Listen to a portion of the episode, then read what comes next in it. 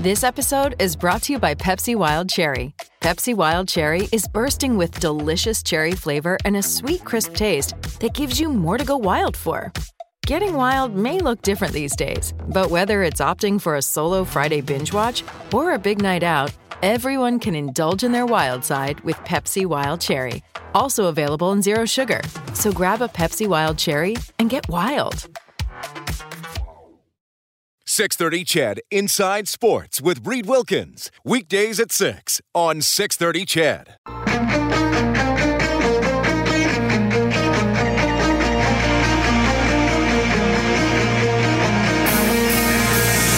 Edmonton's home for breaking news on your favorite teams. This is Inside Sports with Reed Wilkins on the voice of your Edmonton Oilers and Eskimos. 630 Ched. Eight minutes left in the second period. Ottawa up 3 2 on Detroit in the NHL. After the first period, Lightning leading the Penguins 1 0. World Series Game 2, middle of the third. Washington and Houston tied 2 2. All the scoring in the first inning of that game. You can text 630 630. Our phone number 780 496 0063. Hey, I want to remind you to go to the contest page on the 630 Ched website. One of Canada's most treasured musicians, Alan Doyle, with his latest Cross Canada tour, Rough Side Out. It comes to the Northern Alberta Jubilee Auditorium Saturday, February 29th, 2020. There is a February 29th next year. The good old leap year. Wow. Froggy Frog. Tickets go on sale this Friday at noon, but you can beat the box office. Head over to the 630 Ched contest page now to enter for a chance to win a pair of tickets. Just came up with that all off the top of my head. Did you say Froggy Friday? no, I said Froggy Frog. It's Oh, a- Froggy Next Frog. year's a leap year. Oh, okay. And uh, for the football game this Saturday, Toys on the Turf in support of 630 Ched Santa's Anonymous. So if you're going to the game between the Eskimos and their opponent, you can bring a new unwrapped toy for 630 Ched Santa's Anonymous. There will be drop off locations at the entrances to the stadium, and you can also donate cash. But uh, we'd love it if you brought uh, a toy. And this is the uh, unofficial kickoff to our big campaign. So this is great. And uh, of course, we'll have the countdown to kickoff. Morley and Dave at 3:30. Toys on the turf. 6:30. Ched Santa's Anonymous. We so many people help, like literally thousands of people help out, deliver, wrapping, or just donating. So if you're able to do that, we really appreciate it. Thank you so much. My goodness, somebody has phoned in. Hello, Fred. Hey, Reed, how are you? Oh, it's Fred. My God, where have you been? Uh, well, I've been really sick for the last three weeks, but besides that, I've been doing really good. Reed, I was going through all my old band posters, and this one probably would interest you. Back in uh, the Pyromania World Tour in '83, when Def Leppard came to town, they autographed a poster for me. And what makes this one extra special is Steve Clark, who's guitar player, autographed it also. And as we know, Steve passed away several years ago, so just a little Def Leppard uh, memorabilia there, Reed. And I know you kind of like Def Leppard. Well, I, I appreciate that. If we do another video before the Oilers start their playoff run this year, you'll have to show me that because you brought in your. It's Kaley Cuoco for Priceline. Ready to go to your happy place for a happy price? Well, why didn't you say so? Just download the Priceline app right now and save up to 60% on hotels. So, whether it's Cousin Kevin's Kazoo concert in Kansas City, go Kevin, or Becky's Bachelorette Bash in Bermuda, you never have to miss a trip ever again. So, download the Priceline app today. Your savings are waiting. Go to your happy place for a happy price. Go to your happy price, Priceline. Replica Stanley Cup okay. spring of 2017. I'm starting to get a tad nervous. Uh, Sorry, you're nervous then or you're nervous now? I'm nervous now. well, that's okay. You're allowed to be nervous. Well, I know, but uh, everything looked all. We're on top of the hill, and uh, everything was looking great, and we're starting to slide down that hill a little bit. And what worries me a little bit about this hockey team, what happens every year with this hockey team, Reed? Tell me. Well, they miss the playoffs almost every, every Well, year. that's true, but They usually don't start very well, though. Let's let's be honest. They like usually off the start, it's pretty bad. You got that right. But what kills this hockey team is when they go on these four or five game losing streaks. Well, that's the key, man. The- Like they're, they they will have bad runs and they will have losing streaks, but they have to limit them or at least try to get points out of them. So, exactly. you know, if they win tomorrow, then you say, okay, well, they got shut out twice, but they got three points in three games that weren't very great. Well, the thing, you know what? People say, oh, they banked all these points against these teams that aren't so good. However, the Oilers ended up, what, 24th place last year? Yep. So to say that, you know, we're in the same pile as all these other teams, and to start off the way they did, So yeah, you got to beat the other bad teams to prove you're not one of them. So, you know, there's some pretty tough games coming up. You got Washington tomorrow. I know there's Colorado. What a couple times. well, in look, I can't stop you from being nervous, but my attitude is always bring it on. That's how you find out. That that's how you learn. And I know the Oilers have failed a lot of tests in in recent years, but I, I say let's how, like if they if they can't get through it, then then Holland and Tippett have learned something about the team. Fred, I gotta go. Thanks, buddy. Take care. uh, texting 630 630 i got some halloween costume suggestions now i love this one it's from bacon man who doesn't text a lot it's like bacon man making a cameo i love how he just slides in with a text and you may remember that bacon man has texted a few times he's not happy with how the cfl schedules its games he says for a costume why don't you go as a cfl schedule for a family man it's very scary now that's a clever text and thematic to bacon man so i appreciate that the pizza delivery driver says, Reed, I think you should go as Bob Stauffer. Nope. And the Fizzler says, Reed, you could put on a troll mask and go as the Fizzler. that's, that's, that's pretty appropriate.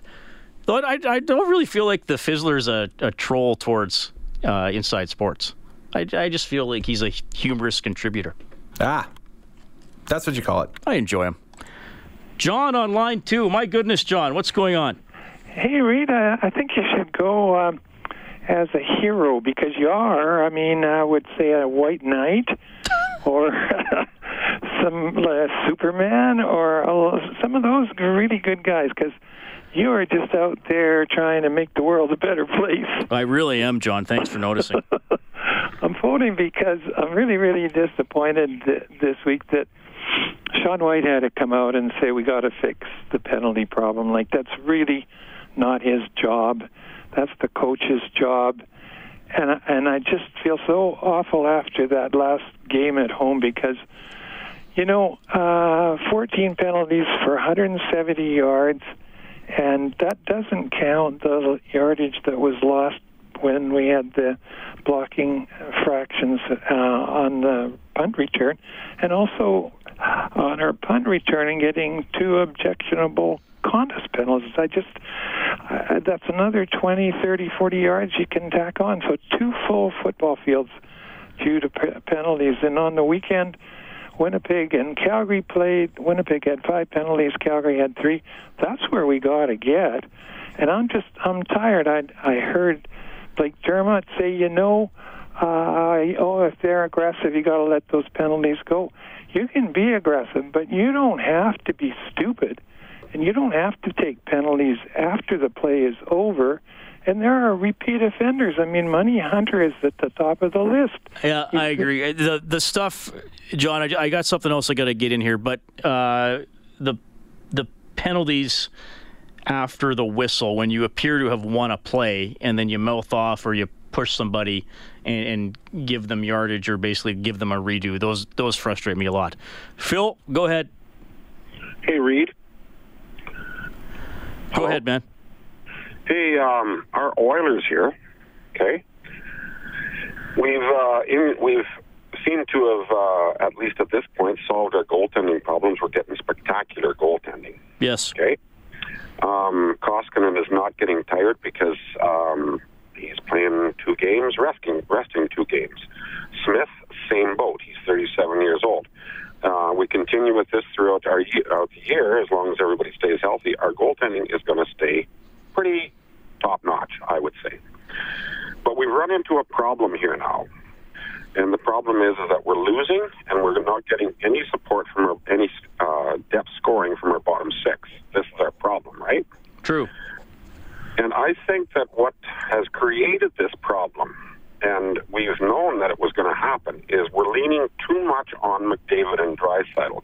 26 minutes a game, 24 minutes a game. If we cut them back to 20 to 22 minutes per game and give our bottom six more opportunity, more ice time, uh, we might see more depth scoring and we might see our big horses getting less fatigued, balancing things out where, you know what, we might not go on a seven game winning streak. But if, if we go 500 the rest of the season, we're pretty much in the playoffs. Uh, well, if they go 500 the rest of the season, they'll have 87 points, which I will We're- probably we're not be in the playoffs, Phil. But I understand what you're saying. I don't have a lot of time here, Phil, because I still got Ryan King coming up. I will say this: if if they fall behind, that's when the ice time is going to go up. So they got to do something earlier in games and have a lead, and then they won't have to go to the whip with those guys as much because that's what happened last year with Hitch, which McLellan, and the games they've lost this year. When they're behind, they use those guys more. So, Yeah, you- you worth my point, mentioning. Thank you, Phil. Okay. Okay, we all, all. I know if you call all the time, Phil. Sorry, I don't have a lot of time for that for calls tonight. Uh, this portion of the show ex- is brought to you by Furnace Family. Experience the Furnace Family difference. Your furnace replacement specialist with over 500 five-star Google reviews. Call 7804-FAMILY or visit furnacefamily.com. All right, and finally, time for King's Court with Ryan King, courtesy Dynasty Builders, designing the custom home of your dreams. Available now exclusively in Landrex communities, and then it's the Coaches Show at 7:30.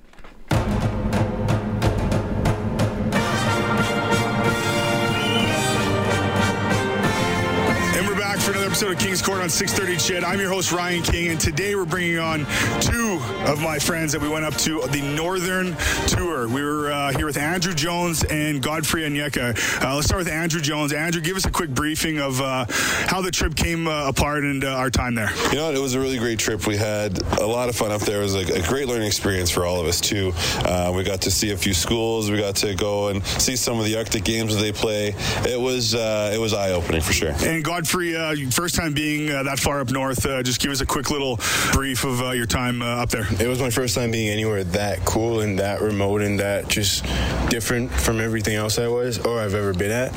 And it was, I don't know, it was just a really cool experience to see how different people live and how they live off the land and how like community is so big to them. So that was pretty cool. Yeah, and I and I, I always noticed when we were down there that um, you know the whole community comes together no matter what, and that's a really cool thing. And uh, to see in today's society how uh, we struggle here in our culture sometimes.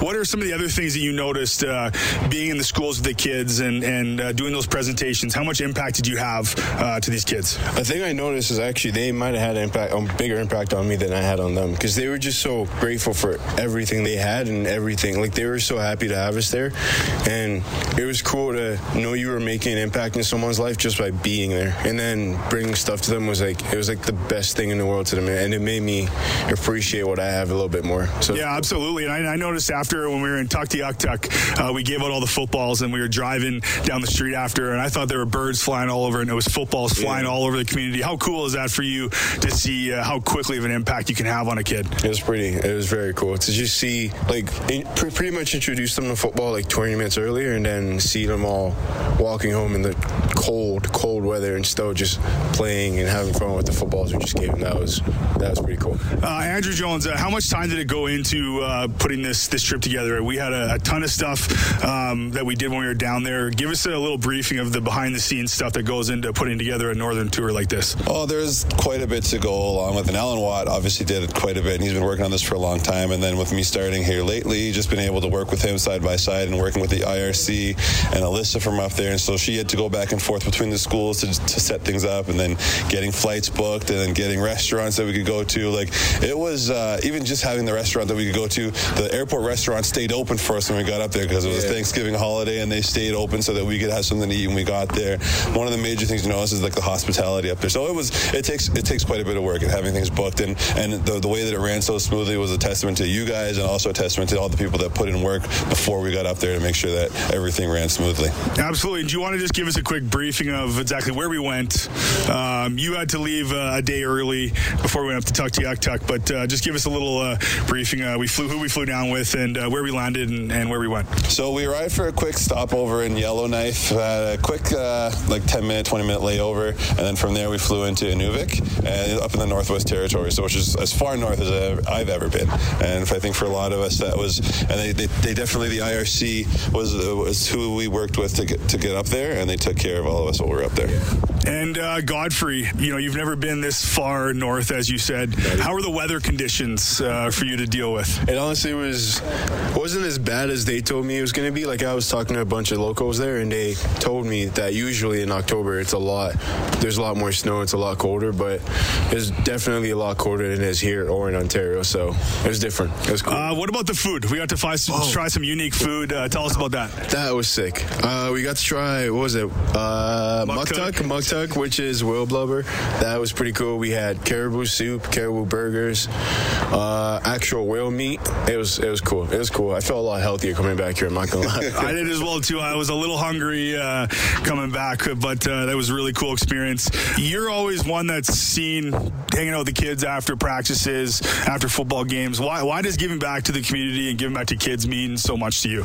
Because I was a kid once, and I kind of realized that I've always had heroes growing up, and I realized that part of idolizing someone and trying to be like someone has made me a better person. So even if I could make one person possibly a better person through that, then why not? Yeah, and that's uh, something we've noticed since you came here two years ago, Godfrey. And you've done a phenomenal job of being as engaged as you can in the community.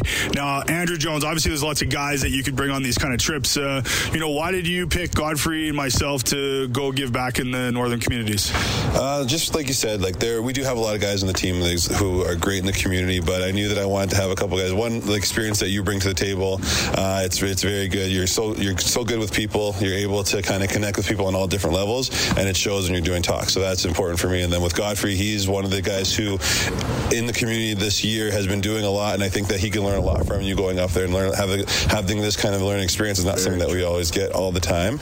And with all of the different issues that they're dealing with up there, like the fact that like they're just even with the suicide rates are higher down there, going down there and talking about being active and showing them how to be more healthy and giving them things that they can do outside of just kind of sitting around. And it, it, it was important to have guys up there who live that life and not just up there who are just going to go up there and talk because kids see through that kind of thing if you're not being genuine. So like I brought two genuine guys up there who did a great job.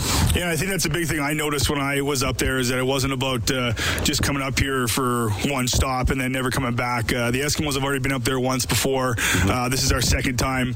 Do we have plans to go back there? Does the organization want to continue giving the support up uh, in the Northwest Territories? It definitely is. Uh, we do want to have keep the connection up there, which is the other reason why we had.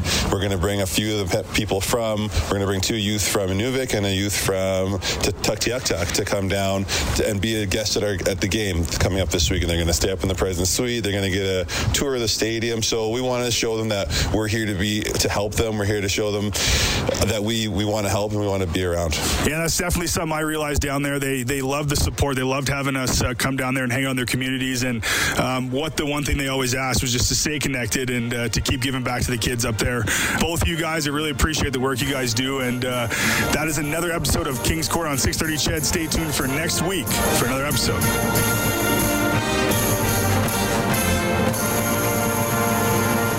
Inside Sports with Reed Wilkins is brought to you by CAM LLP Injury Lawyers, representing injured people in Edmonton and across Alberta since 1962.